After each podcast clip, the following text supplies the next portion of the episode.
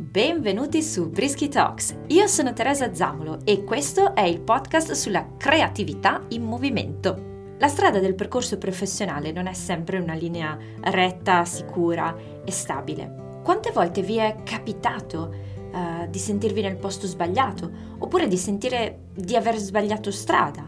Oppure ancora che magari la strada è sempre stata percepita come valida, come quella giusta, però poi ad un certo punto qualcosa cambia e può capitare di sentire che quella strada ci ha portato a niente meno che a un vicolo cieco. Ascoltarsi dentro e decidere di agire in conformità a ciò che sentiamo per un cambiamento non è sempre una cosa facile e può fare molta paura e richiede a volte tempo. Il nostro ospite di oggi si chiama Simone Sgualdini e anche lui si è trovato uh, di fronte al bisogno, di fronte a questa chiamata al cambiamento.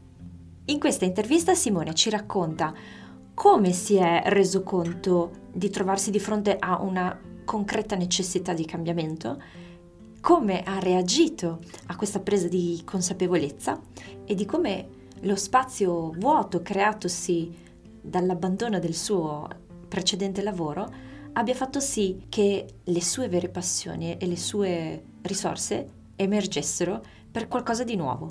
Se hai piacere e puoi sostenere la realizzazione delle interviste di Brisky Talks, in descrizione trovi il link di Buy Me a Coffee per fare una donazione di 2 euro o più a tua scelta. Grazie per la tua generosità, ma soprattutto grazie per l'ascolto. Spero che le, le storie, le interviste, eh, le chiacchierate in questo, in questo podcast ti siano di ispirazione e ti possano essere utili. Allora, siete pronti per ascoltare questa storia di cambiamento? Io sì, andiamo!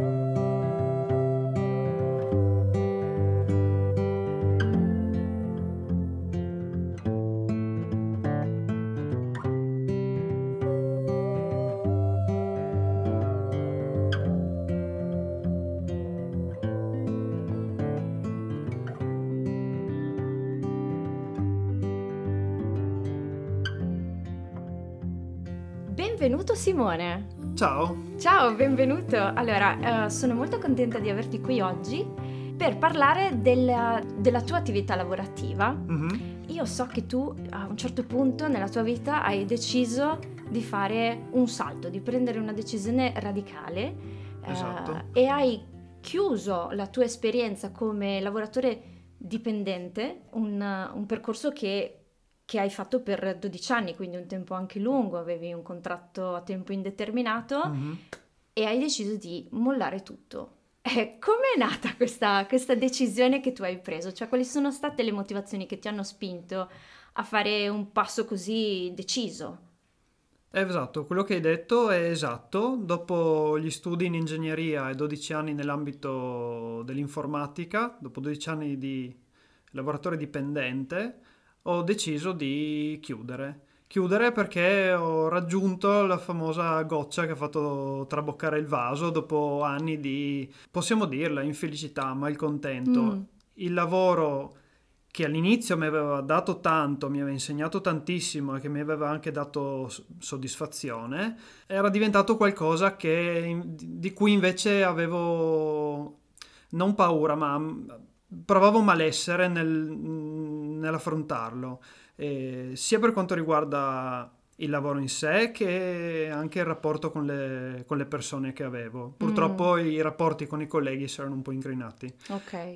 E quindi sì, ho, a un certo punto, all'ennesimo litigio, ho, ho deciso di, che basta, non ce la facevo mm. più e quindi piuttosto di continuare ho, ho rassegnato le dimissioni. Mm. Quindi non è stata una decisione improvvisa, ma è qualcosa che è stato meditato nel tempo. Sì. Eh, diciamo che nel momento della decisione ero abbastanza scosso, non era ah, qualcosa a cui penso ero pronto. Sai, rinunciare, come dicevi tu, al lavoro a tempo indeterminato mm. non è una cosa molto semplice, soprattutto se non hai un, un'ancora di salvezza. Io non avevo niente. Cioè, se non la mia voglia di fare, non mi sarei sicuramente chiuso in casa ad aspettare che mi piovesse sopra un, un, lavoro come regalo, no? Okay. Mi sarei comunque dato da fare.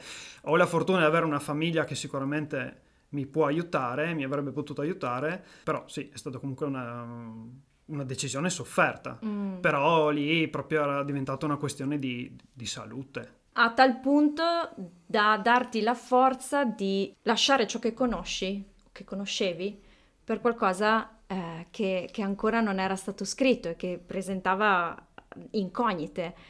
Quando tu hai fatto questo passo, hai messo questa pietra, eh, avevi già un progetto, avevi già un'idea eh, oppure di fronte a te c'era il nulla? Come ti sei giostrato? Non avevo nessuna idea e non avevo nessun progetto. Io mi sono trovato improvvisamente libero e allora mi sono riaffiorati, come ricordo, tutti gli amici che mi dicevano: Ma sei, ma sei bravino con questo legno, ma perché non provi a metterti in proprio? Perché non provi a buttarti in una cosa così? Ho detto, ma boh, è una passione, sono bravino, sì, ma una cosa è fare il regalo di Natale per gli amici e i parenti, una cosa è farlo diventare il proprio lavoro. Poi, sai, un lavoro dipendente a tempo indeterminato. Mm insomma la vedo difficile, eppure, eppure è stato così. Quindi dopo aver lasciato il tuo lavoro ti sei preso un momento di, di pausa ed è, è, lo stimolo, l'incoraggiamento, oltre che essere poi nato dentro di te, è arrivato come feedback esterno da, da fuori. Eh, diciamo che boh, un po' di competenza, di capacità di usare le mani so, so di averla. Mm. Eh, però sì, da lì inventarsi un lavoro, anche perché comunque come tutti i lavori serve competenza. Non ho, io non ho studi pregressi per quanto riguarda la falegnameria. Quello che so l'ho imparato da autodidatta eh, da quando ero piccolo, quando mio nonno mi portava nella sua cantina dopo pranzo a, a, toccare i primi pezzi di legno, la lima, la raspa, la pialla, poi con mio papà quando ci divertivamo a costruire i plastici per i trenini in soffitta e poi durante la costruzione della mia attuale abitazione che è di legno e un po' per risparmiare, un po' per mettermi alla prova ho contribuito a costruire. E qui ho cominciato a imparare sbagliando, imparare uh-huh. buttando via materiale, facendomi anche male, insomma, niente di, di grave per fortuna, acquistando i primi attrezzi, capendo i limiti degli attrezzi economici per passare a qualcosa di un po' più professionale e pian piano mi sono creato un piccolo laboratorio in una stanza della casa che fino a pochi anni fa era il mio laboratorio da artigiano okay. non professionale, okay, non okay, professionista. Ok, ok. Quindi la tua passione è, una, è, è, qualcosa che è nata in seno al tuo ambito familiare e, mm-hmm, e, esatto. e che tu hai sempre mantenuto nel tempo. Certo non era una professione, però le mani le hai sempre tenute uh, in, movimento. in movimento. Esatto, esatto. Ok, un conto è l'idea, poi un conto metterla in pratica, non tanto solo quella di realizzare effettivamente, concretamente oggetti poi da vendere, ma anche crearsi una professione eh, anche a livello proprio pratico, dal, dal luogo fisico alla parte fiscale. Com'è stato entrare in questo mondo? Quali sono state le difficoltà che hai incontrato e, e poi l'esperienza che hai avuto finora? Eh, era coerente con le tue aspettative? Allora, eh, sono partito che non sapevo assolutamente nulla di burocrazia della partita IVA o di, di, cosa significa avere un lavoro non dipendente. Quindi sono rimboccato le maniche, le maniche e un po', un po', il nostro amico Google, un po' il, eh, mi sono trovato un commercialista, ho fatto qualche domanda a qualche amico che già aveva intrapreso questo percorso, mm-hmm. eh, un passettino alla volta ho raccolto le informazioni che mi servivano a capire quali erano gli step da fare per arrivare a quel risultato. Quindi ho scoperto che per poter aprire partita IVA dovevo prima avere un posto dove da adibire al laboratorio, mm-hmm. quindi il primo è stato trovare quello. Mm-hmm. E ho trovato un posticino vicino a casa. Eh, quindi anche qua la fortuna è trovare un posto dove posso andare a piedi a lavorare, non è, non è da poco, anche perché me, gli spostamenti mi hanno sempre pesato, no? mm, considero okay. uno spreco di tempo. E dopo aver trovato il posto affrontare la burocrazia del, del contratto di affitto, no? E, e, poi aprire la partita IVA. E poi tante cose le sto scoprendo ancora adesso. Cioè, ogni tanto mi, c'è il cliente che mi chiede una fatturazione particolare, chiamo il commercialista, o oh, senti sta roba, com'è che si fa? E ho, ho, la fortuna di avere qualcuno che mi segue e, e mi risponde okay, quando, okay, quando okay. mi serve. In questo spazio che tu hai trovato hai creato eh, il tuo laboratorio che si chiama Il Nido del Picchio. Esatto. È in provincia di Gorizia, è esatto. a Staranzano. Staranzano, giusto? sì. Ok. Quali sono, quali sono le, le, cose che tu produci? Che tipo di, di cose che realizzi? Allora, quello che dico a tutti quando entrano eh, un po' così incuriositi perché non capiscono cosa c'è dentro a questo laboratorio, mi dicono: Ma cos'è che fate voi qui? E dico, grazie per darmi del voi e comunque eh, io produco tutte le cose di legno tranne i mobili, no? Perché il mio codice Ateco non mi permette, per scelta, di non okay. produrre mobili, perché altrimenti, piccolo inciso, avrei dovuto prendermi un capannone in zona industriale e non avere un negozio con vetrina a fronte strada, no? Perché la produzione di mobili non è compatibile con le persone mm-hmm. che vogliono dormire. E quindi ho deciso, non produco mobili, non mi metto in contrasto con altre falegnamerie che già esistono, vado a fare cose di cui ho la competenza. Io non ho studi da falegname, quello che so è produrre cose piccole, oggettistica. Quindi la cornice, il portafoto, la ciotola, l'oggettino, l'idea regalo, la bomboniera. Dopodiché, se qualcuno mi chiede, mi dai una sistemata a questo tavolo, mi incolli la sedia, mi fai un separé, una mensola, lo so fare, lo faccio. Quindi arte da decoro. Cose che io chiamo dire? simpaticamente inutili ma belle. ok, beh, sono molto belle. Tra l'altro, ho visto il sito che tu hai del tuo laboratorio e anche i canali social. Tra l'altro, per chi ci sta ascoltando, se siete interessati a dare qualche uno sguardo per capire meglio quali sono le, le, gli oggetti che Simone realizza, lasciamo i link in descrizione così potete mm-hmm. andare Comunque, il nido del picchio 21, sia su Instagram che su Facebook. Okay. Quali sono gli oggetti che tu produci che, le, che, piacciono di più, che attraggono di più secondo te da, da un anno a questa parte? Che Guarda, non è difficile, cioè è difficile da dire perché ho prodotto in quest'anno veramente cose molto molto diverse tra loro mm-hmm e la gente le apprezzate sempre, che sia il portafoto, il, il, baule che ho restaurato o la porta scorrevole costruita da zero, la mensola, comunque mi hanno sempre fatto tutti i complimenti e i clienti sono sempre stati contenti. Mm-hmm. Quindi è veramente, veramente difficile. Penso che la gente apprezzi la qualità del lavoro. Magari ci metto di più, magari costa un po' di più, uh-huh. però forse, forse, riesco a trasmettere la passione che ho. E, e questo veramente mi fa, mi fa molto piacere. Finora ho deluso solo un cliente. okay. perché, perché, sbaglio mio sono andato a prendere accettare un lavoro di cui non avevo la competenza. Quindi era una commissione in questo caso. Esatto, esatto. Okay, okay. Ma principalmente il 95% dei miei lavori sono su commissione ho qualcosina in vetrina perché comunque ho mille idee per la testa e quando ho 5 minuti mi metto lì, produco e metto, sì. però è veramente un, un, qualcosa che serve ad attirare i clienti in laboratorio. Uh, tra l'altro il tuo laboratorio tu lo definisci laboratorio artigianale e digitale, giusto? È corretto? Esatto, corretto. Che cosa vuol dire?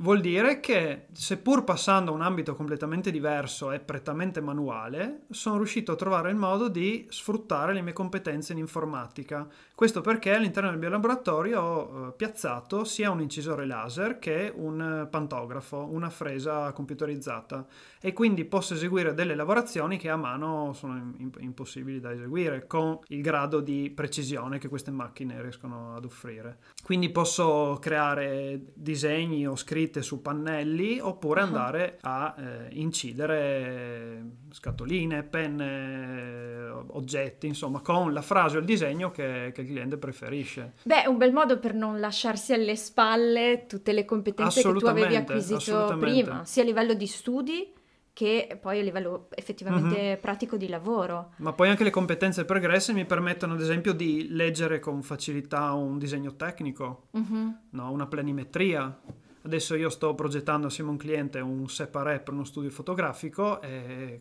questo cliente mi ha fornito una planimetria, non so se tutti sono capaci, non è difficile, ma insomma... Certo, beh, eh. però questo per dire che quando si fanno delle scelte radicali di cambiamento, eh, non significa fare tabula rasa su quello... Esatto, e cancellare quello che è stato. Ah, quindi, an- quindi, anzi un, un, andare a riempire, a, ad arricchire con quello che è il percorso... Mm uh, che facciamo nella vita, quindi questo secondo me è molto, car- è molto bello, è molto interessante. Sono d'accordo. Cosa consiglieresti a una persona che si trova come te, o, uh, di fronte al desiderio, anche al bisogno, potremmo parlare anche proprio di bisogno di um, dare un cambio alla propria vita, perseguire un sogno, un'idea, una passione, ma che magari non ha ancora avuto la forza di compiere effettivamente mm. il passo. Certo, mi vedi un po' sorridere perché in realtà mi succede, ogni okay. tanto mi entra nel laboratorio qualcuno che non vuole darmi una commissione ma vuole chiedermi qualche consiglio. mi è successo. okay. e, e quello che rispondo è che la vita è una e il tempo passa e se uno ha un desiderio, una passione, se ha la possibilità, chiaramente, di provare. Dopo, casomai, se non funziona, è quello che mi sono detto anch'io, provo. Se non funziona, mi cercherò una, un lavoro, insomma, ma almeno, almeno mm-hmm. ci mhm. provo, cavolo, no? È, è l'occasione, no? Quindi, certo. quindi io dico, pro, se volete, provateci Mal che vada... Mal che vada si può sempre tornare esatto, indietro. Esatto. Okay. Tu prima mi parlavi di, di tuo nonno, dell'influenza che, che, ha avuto su di te. Um, a parte lui, c'è stato o c'è tuttora qualcuno che è fonte di ispirazione per te? Sicuramente internet. Instagram e YouTube sono fonte sia di ispirazione che di apprendimento. Eh, uh-huh. Abbiamo la fortuna adesso negli ultimi anni di avere moltissimi sia professionisti che anche non professionisti che proprio pubblicano tutorial su come eseguire specifiche lavorazioni, quindi cose molto, molto specifiche, no? Uh-huh. E quindi o mi capita per caso scorrendo di trovare qualcosa di interessante oppure vado proprio in cerca, cioè devo fare un lavoro, come si fa questa cosa? Vado a vederla. Ok, quindi non è... In non più tan... ti fermo, prego, for- prego. forse ti rispondo alla domanda che stavi per farmi, sempre tramite i social ho conosciuto anche non tramite i social, anche, anche, di persona, ho conosciuto delle persone più esperte di me che sono state così e sono così gentili ogni tanto da rispondere quando telefono per chiedere un consiglio o un parere. Al contrario, ci sono delle mhm. persone che contattano me, magari tramite Instagram, per chiedermi un consiglio, un parere e io volentieri, se, se so, eh, rispondo. Quindi è nata è, come se fosse una rete di persone sì, che condividono infatti. competenze. Secondo me è molto bella come cosa. È molto bella. E, mm, non so, ma mentre parlavi mi tornava, mi tornava in mente, ascoltando questo tuo commento, come tu stavi prima all'inizio in un luogo di lavoro dove più che rete si sentiva quasi una sorta di stallo, almeno da come me, sì, sì, me ero, lo hai raccontato. Ero da solo. Quindi, come dire Visto tutto questo, come rivedi quel periodo adesso? Eh, dico che avrei dovuto svegliarmi prima e che col senno del poi sono tutti, tutti bravi. Okay. Eh, no, a saperlo prima avrei fatto forse altre scuole no, perché comunque penso che comunque dove sono adesso è il risultato della strada sì, che ho fatto. Sicuramente. Quindi dire che se avessi fatto scuola da falegname non so se sarei esattamente dove sono adesso. Uh-huh. Probabilmente farei il falegname, ma probabilmente dipendente in una falegnameria. Uh-huh. E invece, secondo me, quello che faccio io adesso è proprio quello per cui sono portato. E uh-huh. cioè in cui ti esprimi pienamente. Non realizzare mobili in truciolare, con tutto il rispetto per il truciolare e sì. i falegnami che lavorano quel tipo di materiale, ma toccare il massello e solo quello e non so, è un, un'emozione veramente. Un'ultima curiosità per chiudere questa chiacchierata Vai, di cui ti ringrazio tra l'altro perché è stata molto ispirante e molto bella. Mm, da dove viene il nome del tuo laboratorio, il nido del picchio? Allora, cominciamo dal, dall'animale. Il picchio arriva, è una storia un po' lunga, spero che abbiate la pazienza di restare attaccati a questo podcast. Eh, allora, premessa, io faccio parte del gruppo scout locale uh-huh. e nel nostro gruppo, quando si arriva a, a, concludere il percorso educativo, dal resto delle persone viene, eh, ci viene assegnato un totem, si chiama, che sì. è un, un, un nome eh, che è composto da due parole, un, un animale e un aggettivo. Ok. Allora, siccome io sono un gran precisino, per non dire rompipalle, mi hanno assegnato il nome picchio, no? Perché è un animale che, no, che martella, no? Ok. Che è un po' fastidioso a volte, no?